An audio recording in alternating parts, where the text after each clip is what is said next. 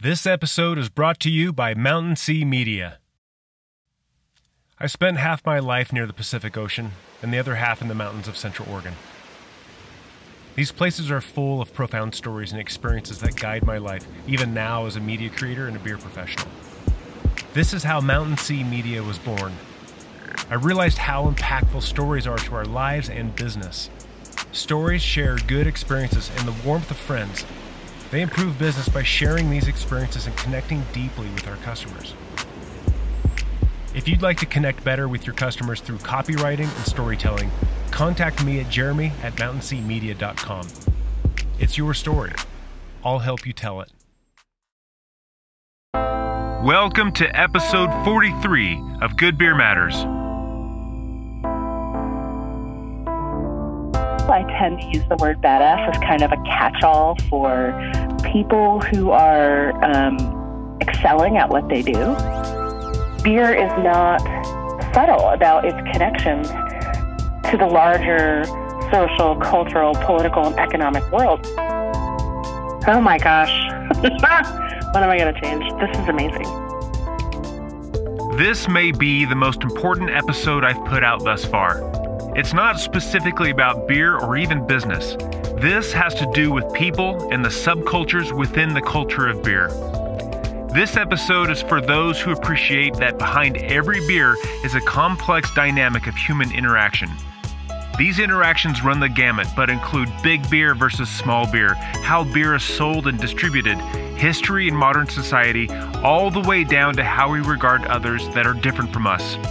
Naturally, these issues have to do with being a good person as well as increasing sales. But how do we do that in a way that is both productive and authentic? Also, what does beer have to do with all of this? My name is Jeremy. I'm a certified Cicerone, BJCP judge, IBD certified brewer, and a beer writer. I believe the art, the science, and the culture of beer has more of a profound effect on us than we realize. I believe there's a world of wisdom found in every glass, and I intend to get to the bottom of it. This is Good Beer Matters. These are the stories of us, of great food, and the beer that brings it all together. I hope you enjoy episode 43 of Good Beer Matters with Doctor, Ambassador, and General Friend of Badassery, Dr. J. Nikol Jackson Beckham.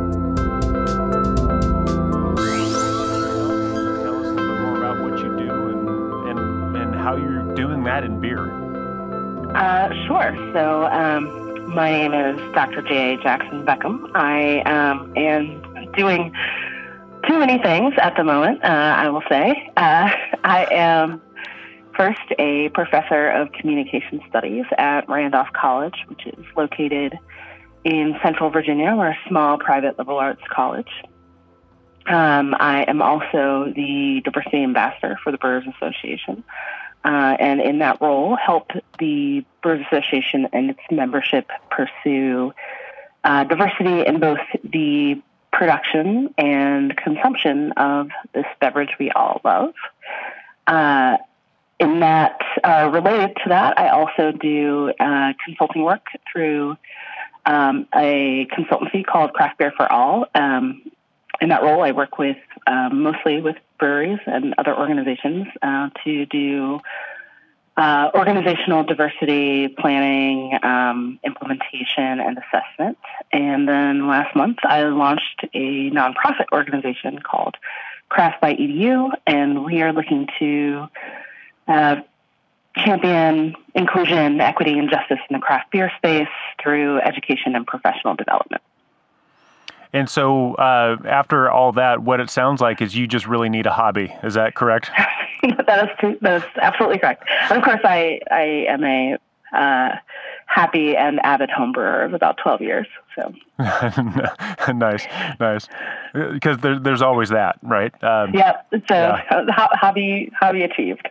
yeah, yeah, perfect. Well, and and I don't have the uh, PhD attached to the end of my name, but I also find myself uh, saying yes to way too many things, and sometimes it can be a bad thing when it comes to family time. But um, but overall, it's just there's so many cool things to do out there. There's so many things that are deserving of our time and attention. It's hard to say no sometimes. Yeah, absolutely, absolutely. And to be fair, um, I am at present in a kind of time of transition. Um, as of April, I will no longer be a professor of communication studies. Um, this is my last academic year with the college, and uh, the nonprofit startup is is intended to be something of a replacement. Understood. So, um, so I guess I'm catching you at a wonderful time to get this interview, and and you know, yeah. You, can I can I say you heard it here first? Or probably not, but I I might um, still say that. Maybe actually, maybe. Or maybe you you heard it here third. um, so one question I have for you, uh, Dr. J, is is uh, you know I try to do some research before these interviews, and I looked up your Twitter profile, and on there it says a friend of badassery. Yes. and and I I feel we need to take a little bit of time and unpack that. um, yeah, I think. Um, like a lot of people, I tend to use the word badass as kind of a catch-all for people who are um, excelling at what they do. Which is a purely Whether, academic term, right?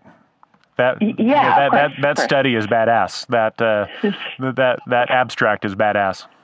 Yes, wholly, wholly academic term. Yes, yeah, curriculum um, vitae is badass. I, we need to hire this guy.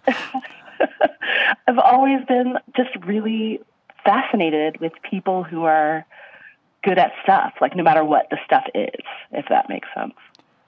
Know, so I'm the person who will watch like wholly obscure sports that I've never heard of on the Olympics or, or in other spaces simply because there's someone who's taken the time to become extremely good at it. Um, okay, yeah, so I, I see where you're going. I, am just like, yeah, what what's your thing? What are you good at? And I, am going to be interested. Uh, you know, this. Um, sorry, I got to interject this, but you know, I, I am uh, equally in love uh, with just those people who are passionate about anything. It's like you know, uh, and I th- I may have mentioned this before, but um, you know, if there's someone just kind of going off about the nuances of golf ball design, I'm going to listen for a little bit just because you know the person is so into it, or um, someone could be singing really really bad karaoke, but if they're super into it, I, am going to clap. You know, there's something about someone being so into something that is kind of compelling. Yeah, absolutely, absolutely. Wow. Um, Okay, so that uh, that that takes care of my uh, my most important question. Your friend of the badassery. Um, now let's. I guess we can get into the meat and potatoes. Um, so uh, again, so you, I mean, you've taken the academic route. Um, you've gotten your bachelor's to master's to PhD, which I, I happen to see that you uh, did. You get your master's in San Diego. I did. I I am yeah. a I'm a San Diego native once upon a time. So uh, um, I, you know, I, I think you went to SDSU, right? I did. Yeah. Awesome. Um, what a what a wonderful place to have been from. Yeah, um, and I mean, I was I guess I was only there for about five or six years, but um, it was a really um, it was a cool place, particularly to be in kind of you know 2002, 2003. Um, uh, through about 2007. Um, you know, didn't didn't suck to be a person who was really interested in beer at in San Diego at that time. So. Yeah, I, I, I, think I left uh, San Diego um, and and really Southern California before the whole craft beer thing really really started getting some legs underneath it. But but going to like places like Gordon Bierschnitzer, I mean, you know, you know, back back in the good old days when they were called microbreweries, it was it was right, fantastic. Right. Um, but so, uh, but so your academic career, you talked about um, how uh, uh, you know you started with graphic design and you ended up doing communications and culture studies. How does that lead someone to the beer world with with that background? Yeah, I mean, uh, I think it's a case of kind of parallel paths that eventually merged. Um, so uh, I was, I mean, interestingly, my my my BA is in creative writing. Um, I studied English at Virginia Tech, and uh, really, I think the questions that were always interesting to me is was like about people making stuff, right? How do like why do people make stuff? How does it how does it help them navigate their lives? How is it meaningful? You know, and at that time, I think it was literature and poetry that that really interested me. Um, when I left undergrad, I took a couple years to kind of work out there in the world. And I think um, similarly, um, the way that people were talking about ideas and representing them visually um, made me interested, and so um, got another bachelor's degree, um, a BFA this time in graphic design, um, and have been working in the kind of marketing communication space for a little while, and decided that I wanted to go back and get a graduate degree, and you know was thinking about marketing communications, um, you know, corporate storytelling, things like that, and. Uh, signed up for the communication studies program at SDSU, um, kind of in a weird, fluky way. I, I had I'd been living back at home. I'm from the DC area, and we had this stretch in 2001 that um, if you're not from DC, you might be like, "What happened in 2001?" But if you are from DC, that was kind of like the year of 9/11, anthrax in the post office, and snipers. Mm-hmm. Um, and you know, I was kind of like young. I didn't have kids. I was sort of unattached and was like, yeah, where's where's the most interesting far away place I can go? And ended up in Southern California.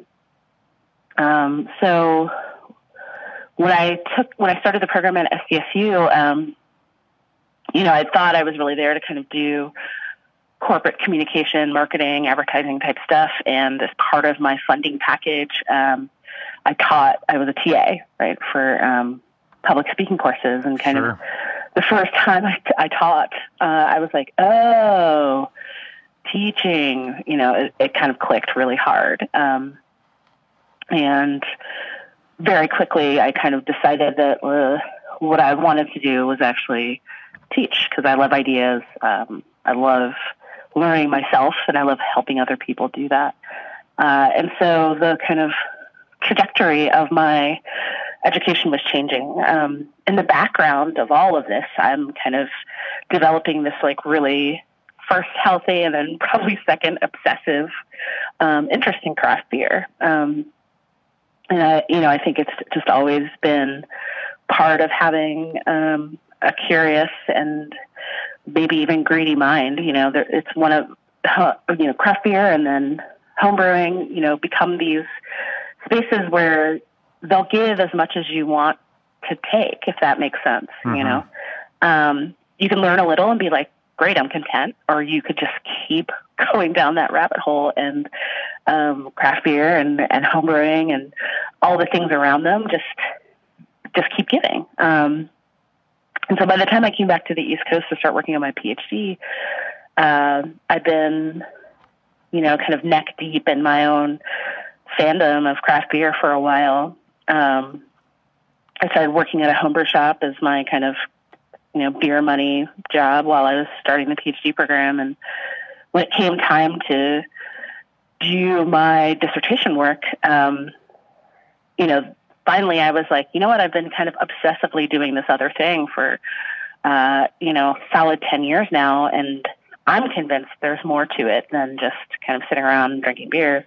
Uh, so I'm going to write my doctoral dissertation about this. Um, and so, kind of at that moment, um, the kind of beer thing and the academic thing, you know, became the same thing. And so, um, the cool thing is when people ask me, you know, how did you get into beer from academia? I'm like, beer is academia because I've been a craft beer researcher or American beer researcher for over a decade now. And so, um, I have to admit, um, I I studied. Um, well, at post college, I, I decided I was going to try and go back to college and and get a master's in writing and literature, which got derailed. But I did spend a couple years studying all that stuff, comparative literature and, and creative writing, and and um, so I, I feel a bit of kinship now, uh, more so than I did. But um, you, one of the things I absolutely loved about studying literature was it was really a survey of the human condition. I mean, you can look at it from historical perspectives, religious perspectives, um, cultural perspectives. Um, uh, economic perspectives, and and you can just look at it from these stories that you know if you're reading fine literature, these stories are tend to be really well told if if uh, if they're not misunderstood. But you know, I, I just really fell in love with um, you know understanding all the, the sum of humanity just by reading this stuff and then you fast mm-hmm. and then you fast forward um, and, and I start home brewing and I start learning about beer, getting interested, and, and I start seeing the parallels of understanding the human condition through uh, just through the lens of beer, but I mean, we're looking at the the cultural practices. We're looking at the just the sheer logistics of place and time, of of religion, of politics, and it all came together in just the same. I look at beer like I look at literature or writing. It it you know you have you have the summation of humanity in a bottle. Um, if if you allow yourself to look at it in such a way, and and it, and I'm guessing that you are uh, approaching it from a very similar perspective. Absolutely, absolutely. Um, you know, I think the question that often is asked is kind of like, what is it about beer that makes it so special? And of course, I can kind of go on and on and on in in that way. But um, the kind of other side of that coin is, um, you know, in some ways it, it isn't special because it's so embedded in all of the things you're talking about, right? About cultural histories and uh, economic trajectories and ritual and identity, right? Like it, it is culture and life. Um, and I think in some ways it's just, it just happens to be for me one of the more interesting points of entry to look at these kind of bigger, broader issues and to ask bigger, broader questions. Yeah, and and and I think I, am also someone who really enjoys asking some of these bigger and broader questions and looking at you know chasing down the rabbit hole quite a ways. Um, but in the but there's there are definitely those people who for for them a beer is just a beer is just a beer. And and and and you know the perspective that you share and I share might be might be a bit much for them. And so you know one of the things that I always try to bring back is that I take from my literature classes at some point you have to ask the question so what? How do you how do you answer that question when you're teaching students about communications or beer or and we'll we'll kind of use this as a segue into diversity as well but at some point you know we're talking about beer so what? What do we do about that? Yeah um, i think to some degree it's um, my my responses are often kind of shaped by the situation or by the context you know? Um, so sometimes i think it's really worthwhile to kind of push back on so what you know, depending on where I am and who I'm speaking to. And sometimes uh, I, it's not necessarily as urgent for me or doesn't feel as urgent uh, to push back, you know. Um, and maybe that's something that I've learned over the years that I, you know, I don't always have to be this kind of beer culture evangelist. Um, you know, because there's enough people who are picking down, picking up what we're putting down. Um, to kind of keep these conversations moving and interesting and in really enlightening and um, enriching ways. And I think for some people, you know, allowing them to kind of opt out or just not participate in the conversation when it's not the time um, is is an okay thing to do. You know, um, for me, um, when I, I think where I kind of start drawing kind of hard lines in the sand is is when I am talking about um, the kind of work I'm doing in terms of pursuing diversity in the industry or talking about inclusion and equity and, and justice um, as we're able to affect it as members in the in the craft beer community. Um, I think in those cases, then, um, you know, I'm, I'm far more willing to push and think it's more important. Um, and in those cases, I think, you know, the the tactic I find myself using most is just reminding people that um, nothing occurs in a, in a vacuum, you know. Um, craft beer or American beer or you know global beer never didn't occur in a vacuum. You know, it, it's subject to you know all sorts of other systems, whether they're ecological systems or social systems or political systems or economic systems.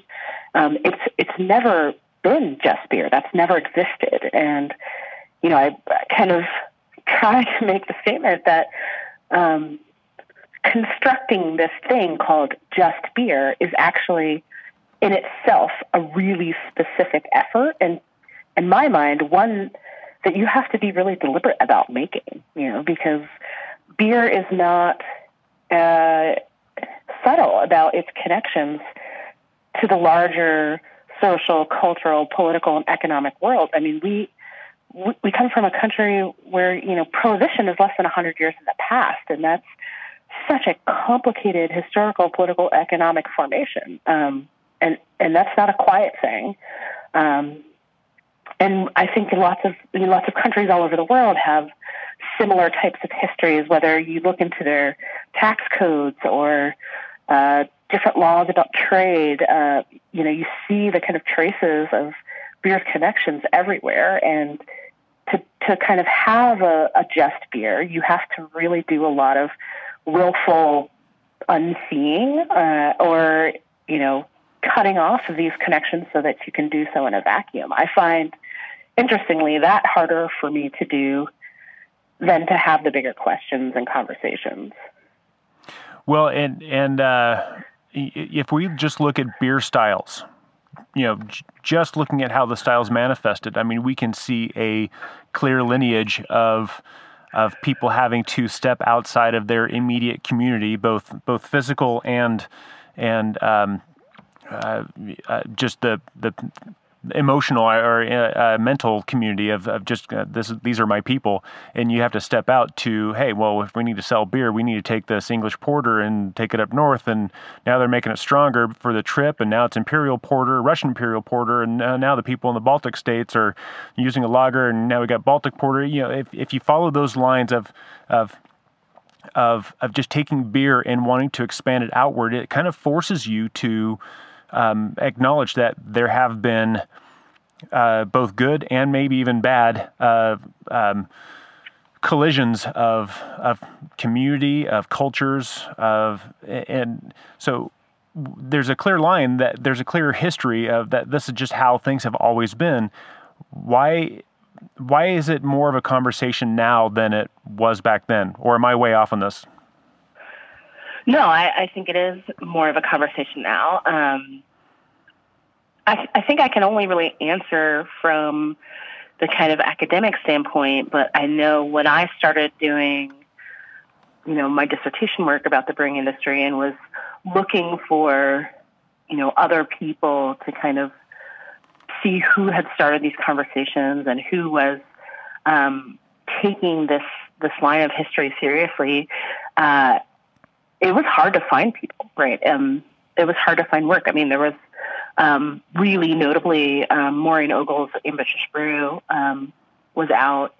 Um, Mittelman's History, uh, you know, but there's really just like a handful of people who were, you know, looking. Well, I'll back up. Not people who are writing about history, because I think there's a fair number of kind of trade books or um, industry histories, but I'm talking kind of more broadly about people who were making the connection between brewing history and you know larger cultural histories, particularly in the U.S. Um, there, there just seemed like there weren't a ton of people sustaining that conversation, and I think it did take something of a critical mass to kind of tip that tip that ball um, and get things kind of rolling. And now I think we're just at the point where uh, it's no longer weird or strange to kind of take this particular cultural artifact um, seriously. Um, and it's interesting because I think that might have had a lot to do with the way that um, American beer was marketed in the 70s and 80s and into the 90s as being like singularly uncomplicated.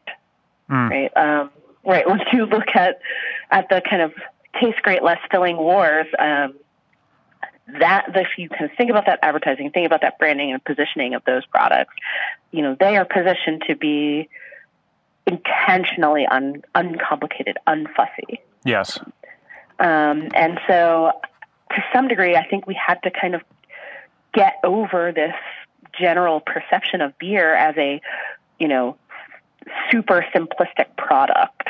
Um, and uh, you know maybe that actually speaks to the efficacy of that branding and that advertising. Um, but I think we had to kind of un, undo some of that to, to be able to kind of move forward with this more complex conversations. Well, and speaking of, and you know, of course, we could. I could sit in a class and where you lectured for hours and hours on just diversity and just go go with it. So I'll I'll try to make sure I gear this diversity discussion within the world of beer. But since you brought up that uh, tastes great, less filling Miller Lite commercial, I, I remember watching those and my memories are not vivid of of that, but you know that was a time when when um, you know we're trying to bring the country back together, um, like 1980, I think it was, and uh, we, st- you know, the whole Vietnam War was still uh, fresh in everyone's mind, and, and, just the the polarization of of what that caused to our country, and it, it seemed like everyone was just trying to just try to uh, take a page from the uh, the British and you know put a stiff upper lip, but do an American version of it, and you know let's make everything just look wonderful and shiny and happy again. But of course, it wasn't really so. Yeah, that's right. Um, right. And and and so, but uh, like you said, they were just trying to show one simple, simple image of a very, very complex American culture, because um, you know we are the melting pot. But you know, well, let me let me fast forward today. I mean, I turn on my. Uh, um, local news radio, and, and we still to the, uh, this day, it's like you can't go a week without hearing about another violent crime or anything um, racially motivated and, and, and stuff like that. And so when we start talking about diversity, it's there's so many things we could talk about. We could talk about race, we could talk about religion, we could talk about uh, gender and orientation and all this sort of stuff. It seems mm-hmm. it seems to me that those are just those are like the obvious buzzwords that everyone is hearing today, but it seems like it, it can go much deeper than that. Mm-hmm. Mm-hmm. So, what really manifests? What what are what are some of the things that we need to think about in terms of the beer world these days? Yeah, I think um, so. For me, there's kind of two two complementary ways that I think about the intersection of beer and, um, for lack of a better word, um, diversity. Right. Um, one, I think that. Uh, craft beer and then the kind of industry of um, both brewers and uh, allied trade, and then the kind of attendant culture around craft beer are um, represent a, a, space and a community that I'm, I'm, just very committed to and passionate about. Um, and you know, I think on a very basic level, it's something that has been really rewarding in my life, and and I want everybody to feel like they have access. And when they do have access, I want everyone to to have the experience that they that they can, you know, the, those positive experience that they can. Um, and if they don't, you know, and it's not for them, that's fine, right? People have the right to walk away or to not be interested. But I'm interested in making sure there aren't any barriers um, that don't have to be there. On the on the flip side, I think craft beer, particularly as an industry, but also as a culture, is uniquely positioned to be a vehicle to address some of the broader inequities in American society right now. Um, and this is probably what's most heavily driving um, my decision to start Craft by EDU the nonprofit. Um, you know, when we look at the fact that, you know, 85% of Americans are within 10 miles of a craft brewer, we understand that this is a, an industry and a kind of economic formation that is truly national. Um, it's not a kind of nationally distributed industry that happens to be concentrated in a few cities, even though obviously we have variations in concentration. This, but this is mm-hmm. actually mm-hmm geographically dispersed industry, and that is honestly fairly rare. Um, and I think it's an industry that has an, an enormous number of points of industry uh, entry uh, for people seeking career-oriented employment. Um, you know, there is a solid job for you in craft beer, whether you have a PhD or a GED. And I think um, that's also a really interesting tool to work with. When we start talking through some of the dynamics of how craft breweries operating at the kind of hyper local and even the regional level um, contribute to neighborhood and community resiliency, not only economically, but on a couple of other uh, dimensions. You're, you're, you're talking about a, a really, really interestingly specialized tool to make positive change through. Um, and you know, when we when talking about um, diversity, uh, I think that's the piece that I get most excited about. And you know, some might find it ironic because that's not really about um, particular identity conditions, right? That's not about racial identity or ethnic identity or sexual orientation. It's about, um, for me, kind of thinking about larger conditions of systemic injustice and working toward those ends.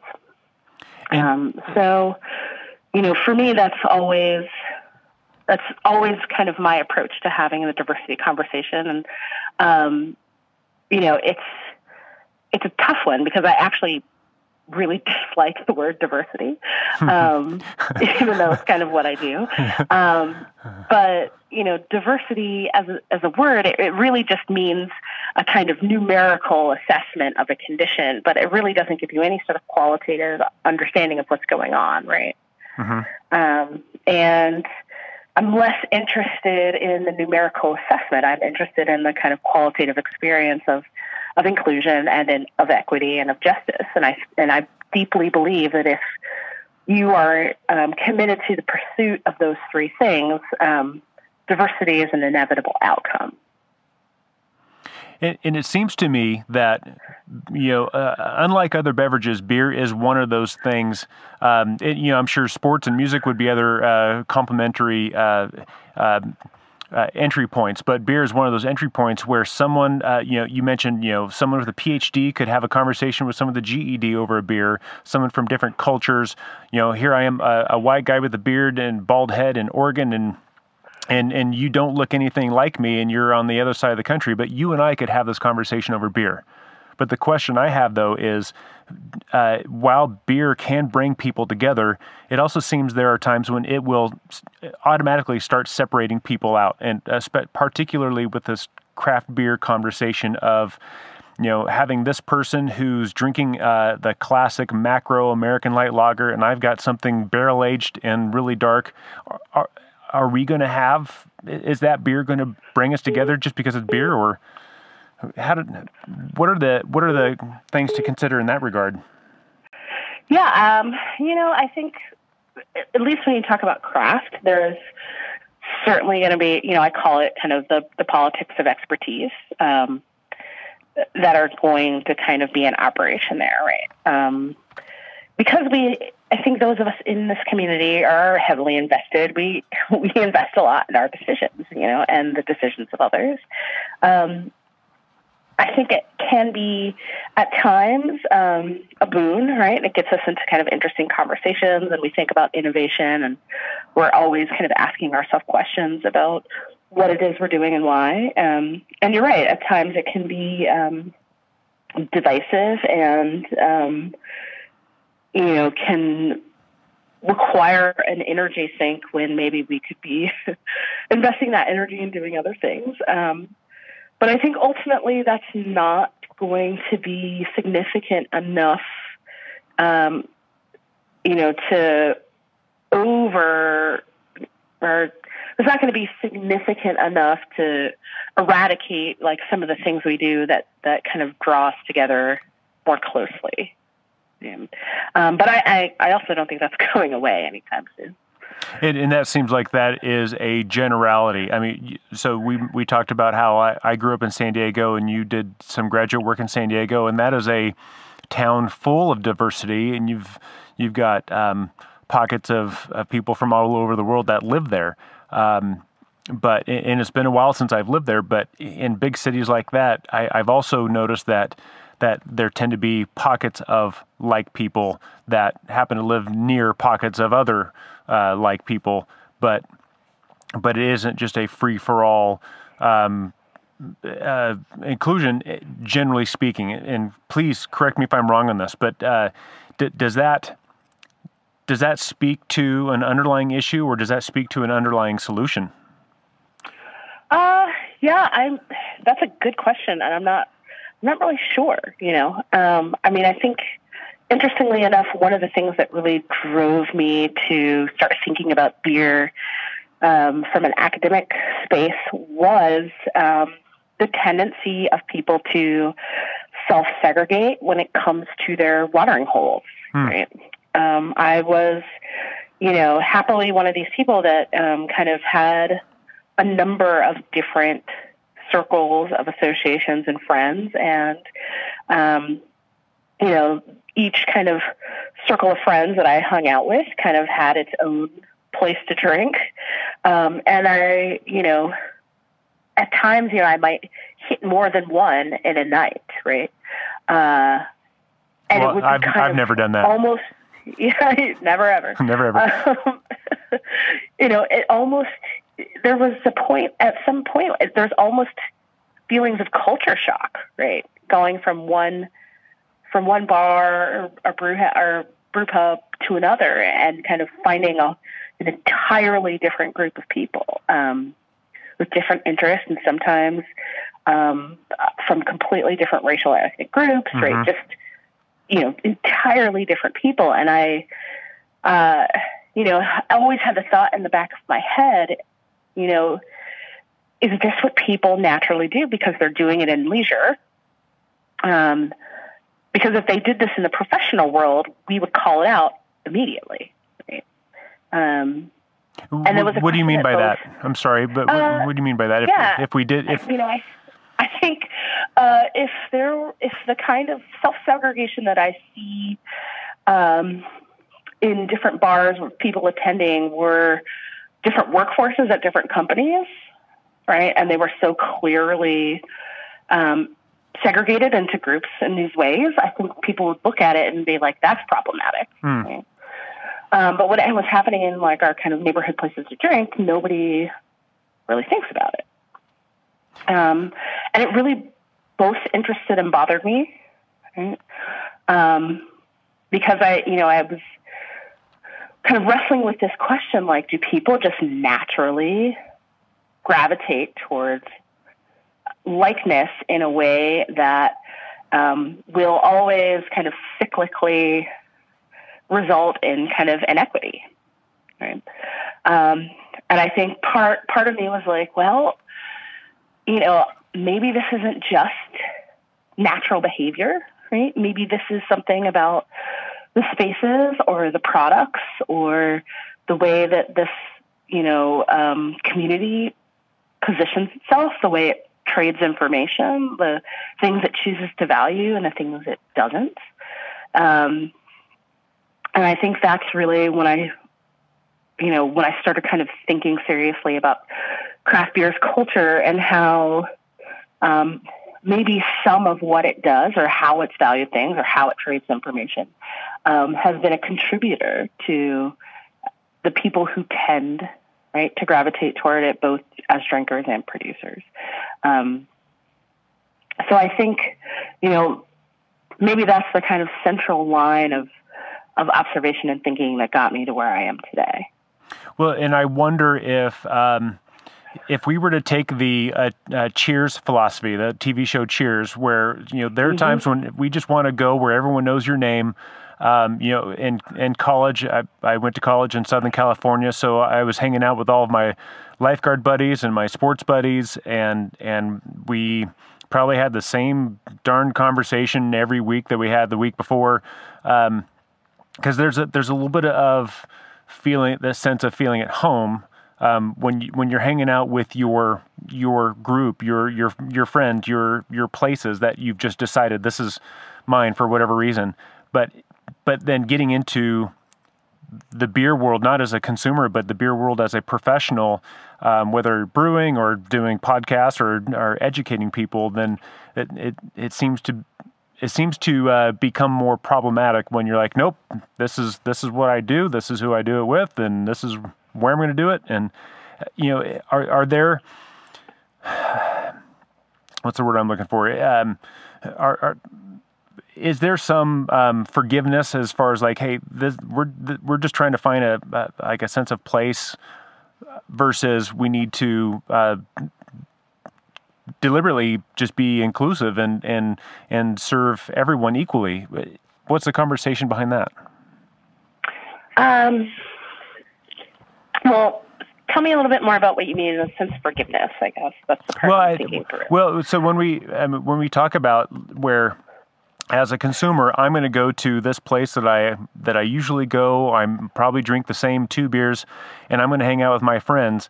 Um, but you know, the group of people sitting a table away from us, I don't I don't know them. It, whatever for whatever reason, you know, I'm going to talk to the friends that I know because we already have a relationship. The and that's and maybe that's just because it's easy. Um, but the mm-hmm. the table next to us, unless we're watching a ball uh, you know ball game, and then that you know as long if we're rooting for the same team, we're probably going to be best friends by the end of the night. Um, but you know that that's a that's just a, a, a different group that I don't know, and and so that's that's harder to go and just meet someone as a, yeah, if you yeah, have yeah. your people there.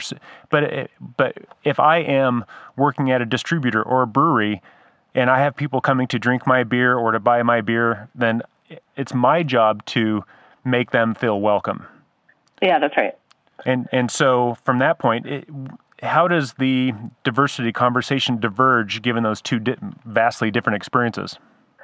Yeah, I mean, interestingly enough, I don't know that it diverges that much, right? Um, I think surely there is a divergence when you talk about the question of responsibility um, because you know the the uh, question I often get asked, you know, why is this, you know, fill in the blanks responsibility to do? Mm-hmm.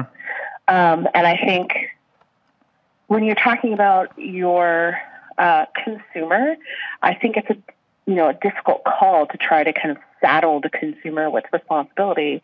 Um, when it comes to their treatment of other consumers.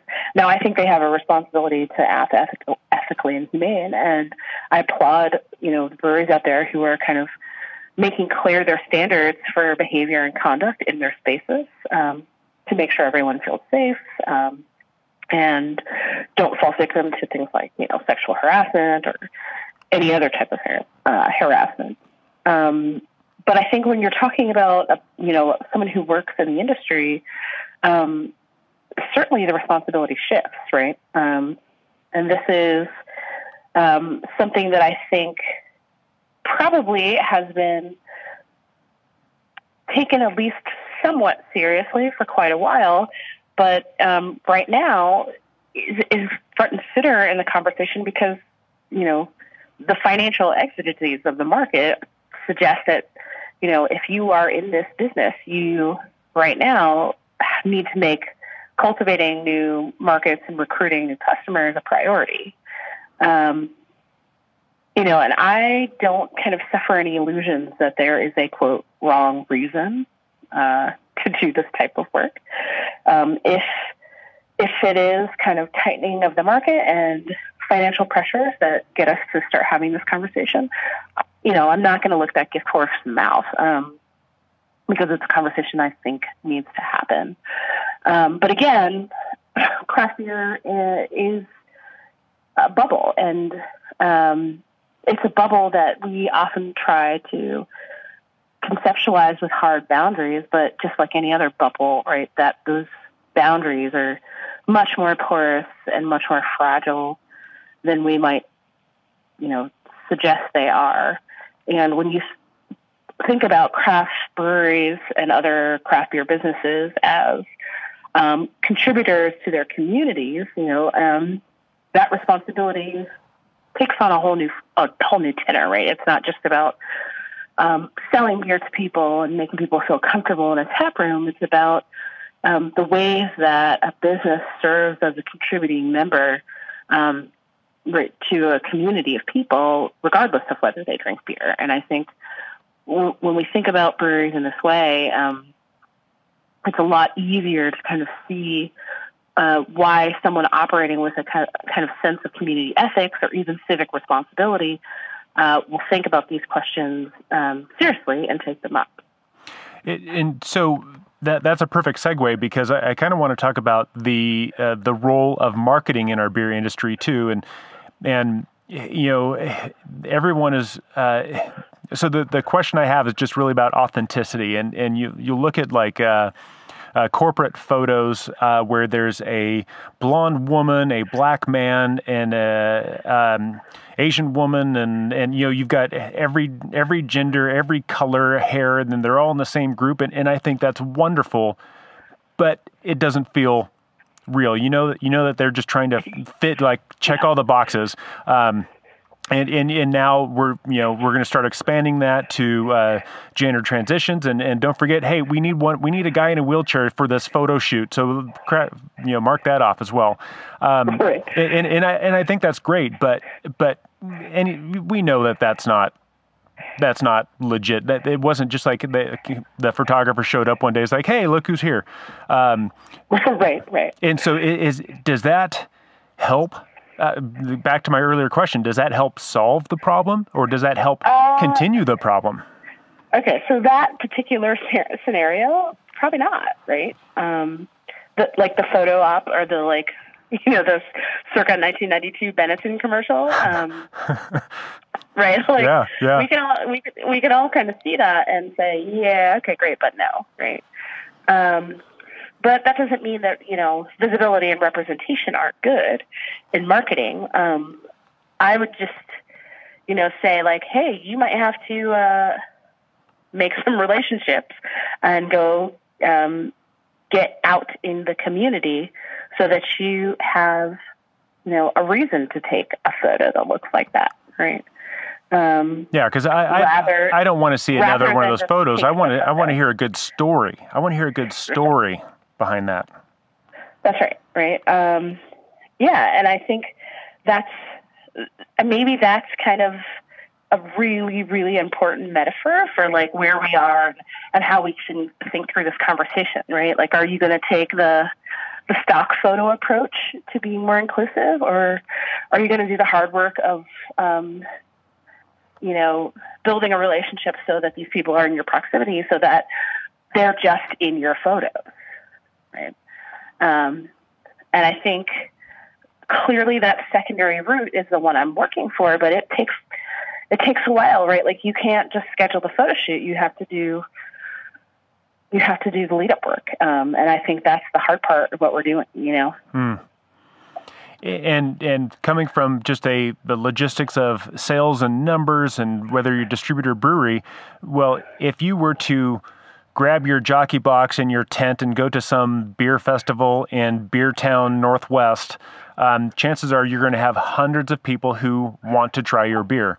If you go to a place that is you know, uh, uh, where macro lagers uh, are king, or or cultures that don't drink beer at all, just for the attempt to say, "Hey, I want to reach out uh, to say this is what we have, and I want to connect." but that is likely not going to result in peak sales, or you know, it, it won't it won't fulfill the uh, the the money counters um, or the bean counters bottom line. Is, is that something yeah, that's not, um, probably not immediately? But, but is that um, something that I'm still needs to happen? I'm sorry, say that again. Is that still something that really needs to happen in our business? Is just reaching out and going out into this quote unquote un- oh, uncharted territory? Yeah. Yes, absolutely. Absolutely. Um, I mean, I've had some really candid conversations with um, some of my clients' sales reps, and you know, they have these are really um, specific and serious concerns, right? Like I, I don't believe I can get you know profitable accounts on this type of uh, this part of town, or I am nervous about walking into this particular establishment because I have no, you know, no history here, and I don't know folks, and I look like I don't belong here, right? Um, I think, you know, as much as we can have really the kind of high-minded conversations about the the necessity to do this and the the kind of ethics behind it, there are some really kind of nuts and bolts fears and reservations about this. Um, and we have a lot of preconceived notions that, um, you know, are really, really difficult to dislodge. I mean, I, I'm not really sure how many times I have heard people justify um, not making the REACH specifically to urban black and brown communities because the assumption is that either one, uh, these are communities that don't need uh, the introduction of more alcohol for their own good, or they are communities who don't have the financial or economic resources to buy craft beer, right? Mm-hmm. Um, and I'm actually writing about this right now. Um, these are two arguments that are um, really deeply entrenched and actually um, don't have any basis in empirical fact, right? Um, you know, I think if if we were worried about you know pathological drinking that could do damage to a community, then we'd stop selling craft beer on college campuses. Yes. Um, right. I mean, and we only pathologize alcohol with certain communities, and that's problematic. Mm-hmm. Um, but secondarily, uh, this idea that you know these communities are priced out is also doesn't bear itself out when we just look at other product markets, um, whether they're clothes or cars or cell phones, or by the way, spirits. Right? Mm-hmm. Um, we can look at our friends in the spirits industry, and they have, you know, not adopted the same posture of paternalism um, that craft beer often adopts, and you know, they sell Hennessy just fine. Right? Yeah. Um, pr- premium liquors do just fine. Yeah. Uh, and you know, it proves that people are going to make their own value choices, and they're going to decide to buy what they want when they find it to be worthwhile. Um, and we don't have to worry about uh, making that decision for people, right? Let's let's give them the opportunity to make it for themselves. Then, what what advice would you give to those to those folks who do want to reach across the beer aisle, so to speak, um, and and and actually just share a beer, whatever that beer may be. It's really not important, but share a beer, share an experience, share a story with someone who doesn't look, act, or drink like us. Mm-hmm. Um, I would say that like it's going to take a little bit of work, right?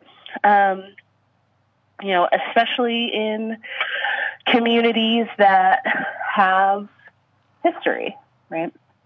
Um, and I think, excuse me, that that have history, you know, and maybe unpleasant histories. Um,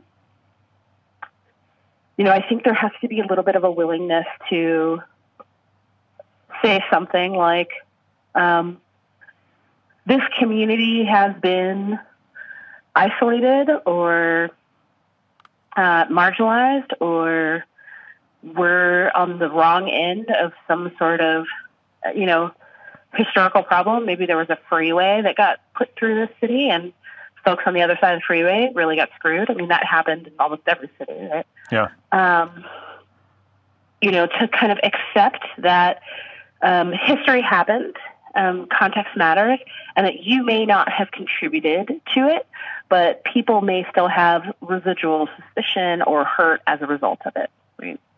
Um, and being this person that kind of says, I accept, uh, and I'm going to realize that, like, um, forming this relationship is just going to take a little bit more work, but I'm going to, but it's going to be worth it. Right.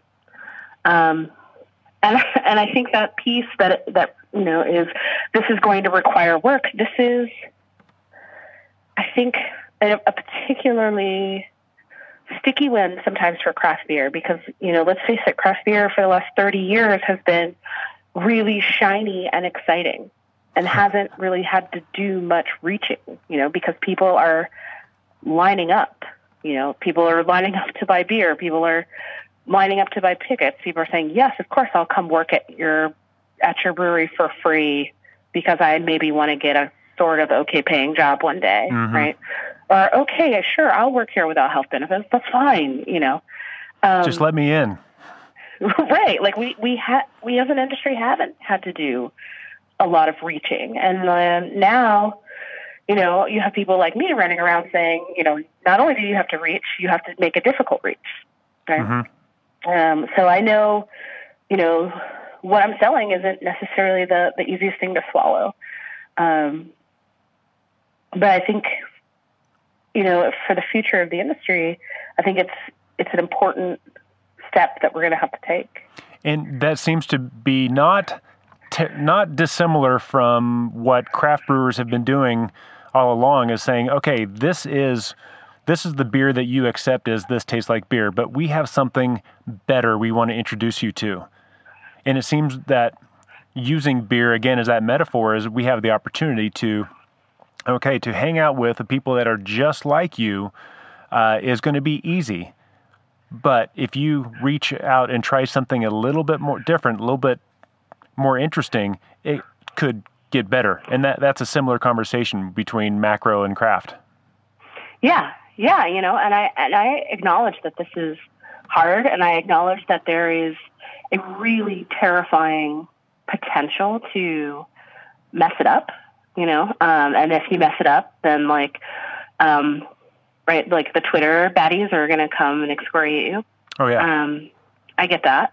Um, but I also, you know, I've said this before too.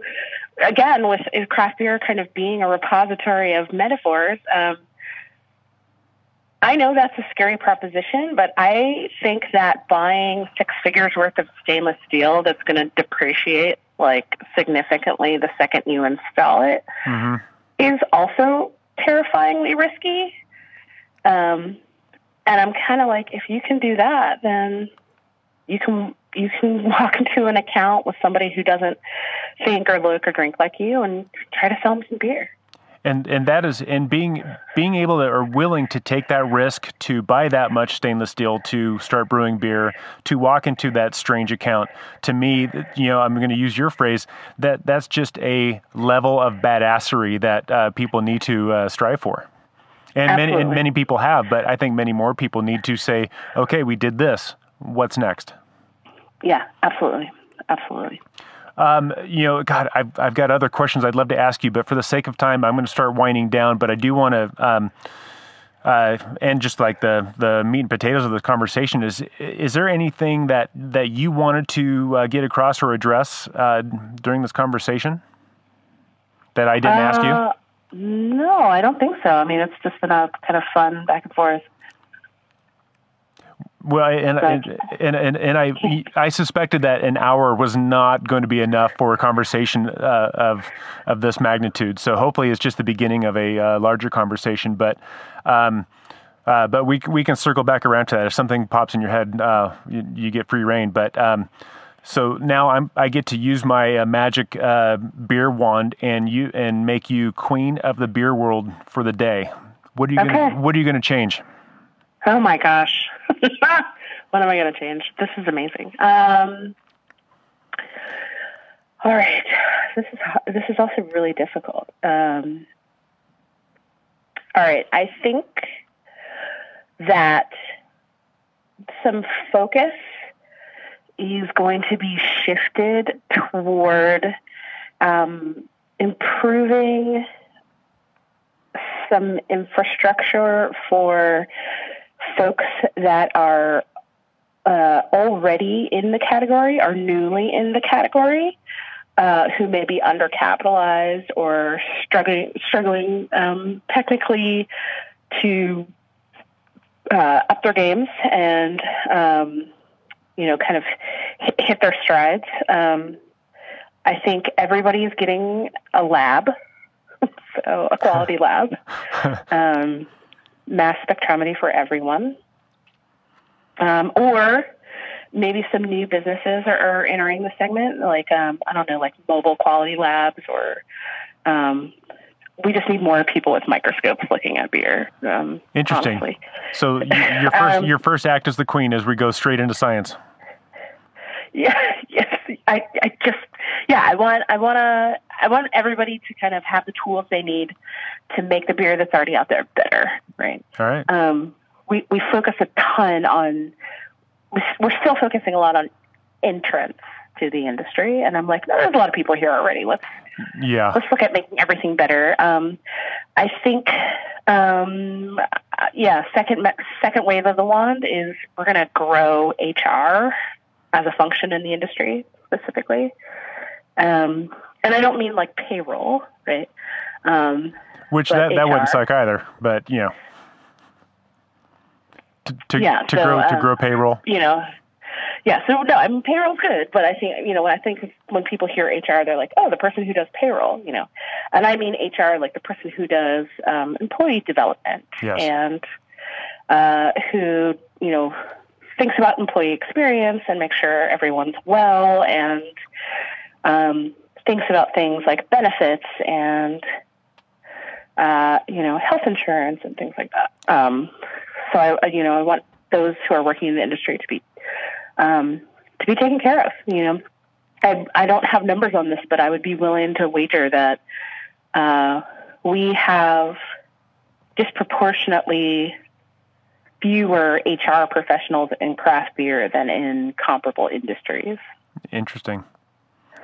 Interesting. Um, so, yeah, I would do that. Um, well, and, and then three, and this might be uh, this might be a little controversial, but three, um, I would just get rid of the lactose. No lactose. No lactose. no lactose. Well, the, the, queen hath spoken. So, um, and and as a subject of the crown, I might add to uh, just doing a better job of internal uh, culture. Uh, and, and, and I don't think it's just the beer biz that suffers from this, but I think everyone could improve upon internal culture and better leadership um, and understanding of what that means and, and how and how healthy it ought to be. Yeah, absolutely, absolutely. Um, uh, so then. Uh, we go from being queen to your last day on earth. Um, if you had the ability to choose your very last meal and your very last beer before you depart the earth, what would they be? All right, the the food. Very last meal. Um, I, am kind of a notorious grazer, right? so um, I, I don't know. I often don't think about like put together meals, but like random things I would like to eat. Um, and I think um, cheese would have to be involved. I like um, like very sharp cheese or aged cheeses. Mm. So something along those lines. Um, cheese would have to be involved. Uh, and then when I think about cheese, like I love drinking beer that kind of provides contrast to cheese. Um, so something quite dry would be really rad. So, you know, I'm a huge fan of uh, rye, um, probably because of the dryness it contributes. Um, and I'm a huge fan of saison. Uh, so I think maybe like a bone dry kind of mixed ferm saison with some like really, you know, old, lovely Gouda would be perfect. Oh, nice, nice, and th- and and then we can go to heaven. Um, That's it. Yeah. Um, so, uh, God, there's a there's a lot of ways you could approach this next question. I'm just going to leave it completely open and just see where you take it. But um, in your in your estimation, why does good beer matter? Uh, yeah, that's a, that's such a great question. Um, I think good beer matters because in it we can see some of the things that are not only best kind of about ourselves, and I mean ourselves meaning humanity, um, but also some of the things that are most easily accomplished, right? Um, so in good beer, we can, you know, take part in and appreciate beauty.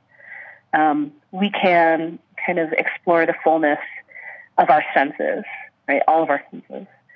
Um, we can think about um, commensality and what it means to belong and to think about togetherness um, we can explore time, both thinking back and forward, um, because culinary histories and, and culinary innovation do this kind of, you know, inherently. Um, and we can think about what it means to be, you know, expert and skilled and to kind of accomplish something sublime, um, either through repetition or accident. Um, so I think you know, it's important because not not all of us are going to become, you know, neurosurgeons or um, have a painting hanging hanging in the Met or um, you know do something that relies upon scarcity or um, talent or things along that, that most of us won't have access to. But but beer is is in its way kind of this great accessible leveler. And I think if anything that the kind of macro giants did in the 70s and 80s in framing beer is kind of the every person's drink. Um, maybe they, they got that that part right. Um, and I won't begrudge them that one. No, there's a lot of things that they did right, um, and and all the stuff that we regard as having been quote unquote wrong.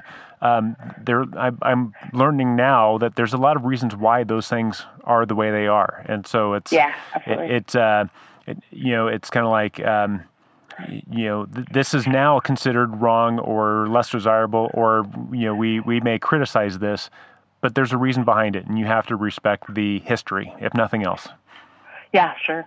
And I mean, honestly, my first two waves of that wand, um, you know, quality and professional human resources are something that those folks have been doing really well for a long time. Yeah, I totally agreed. Um, for anyone who's listening, uh, if they want to learn more about you, your work, um, and uh, especially about, um, I'm sorry, you said uh, Craft by EDU and mm-hmm. and uh, Craft Beer for All. Uh, where can they go to connect and learn? Sure. Um, so I spend probably way too much time on Twitter. That uh, is J Nikol Beckham on Twitter. you can learn a bit more about the consulting work I do at craftbeerforall.com and about the new nonprofit at craftbyedu.org. Uh, and beyond that, um, I would just say uh, keep an eye out. I travel quite frequently. I'm um, putting together the 2020 travel schedule right now, and we'll be all over the country. I love sitting down for conversations, both casual and in depth. Um, and would love to grab a beer with anybody who wants to chat. Well, and I would love to uh, put myself on that list as well at uh, when our schedules and and and locales collide. But um, uh, so really easy or hard last question, but um, kind of what we uh, what I offered before. Do you have anything, uh, any parting words of wisdom? Anything else you want to address? Uh, I'll, I'll, I'll give you the parting words I often leave um, when I speak to groups. Um, you know, when I'm when I'm thinking about um, questions of inclusion, questions of equity, questions of, of justice, and how it relates to the craft beer community, I'm not talking about creating special programs, special beers, or special initiatives for special people. What I'm really talking about is a mode of kind of everyday operation and everyday interaction that improves the quality of experience in our community for absolutely everyone. It just so happens that by doing so, you'll be removing barriers and resolving inequities that have dis- disproportionately affected some. But I genuinely believe the things that I'm talking about improve the experience for everybody. So a sort of sustainable betterment of the species type of. Absolutely. Wonderful. Dr. J, thank you so much uh, for letting me um, uh, kind of be a part of this uh, first class of a uh, larger lecture on uh, a survey of diversity. Uh, um, I, like I mentioned, I, I knew I knew this could last um, for a whole semester or more, but um, but thank you for just kind of laying down a little framework of, of how to think about this and and and how we can begin to start moving forward in a more sustainable way. Absolutely, um, it was a it was a complete pleasure and uh, a blast talking to you, Jeremy. And I hope that we can continue this conversation in the very near future. Absolutely, uh, uh, only if there's beer involved. Absolutely. All right. Thank you so much. Have a great day. Take care. Craft beer once began with pioneers who convinced us that there was something better. Now that craft beer has a firm place in the world, perhaps now is the time for us to use beer as a herald to pioneer something better within our society. Join us in the next episode when we head down under and finally learn the real Australian word for beer. Good Beer Matters is a show about great beer, great friends, and the experiences we create together. But it's also about better appreciation of the beer you enjoy. I believe better education leads to better enjoyment. So if you're a beer and food professional or even a beer enthusiast, then please subscribe to Good Beer Matters and visit me at goodbeermatters.net. After that, grab a beer, hang out with friends, and let the world open up. Thank you for listening. Cheers.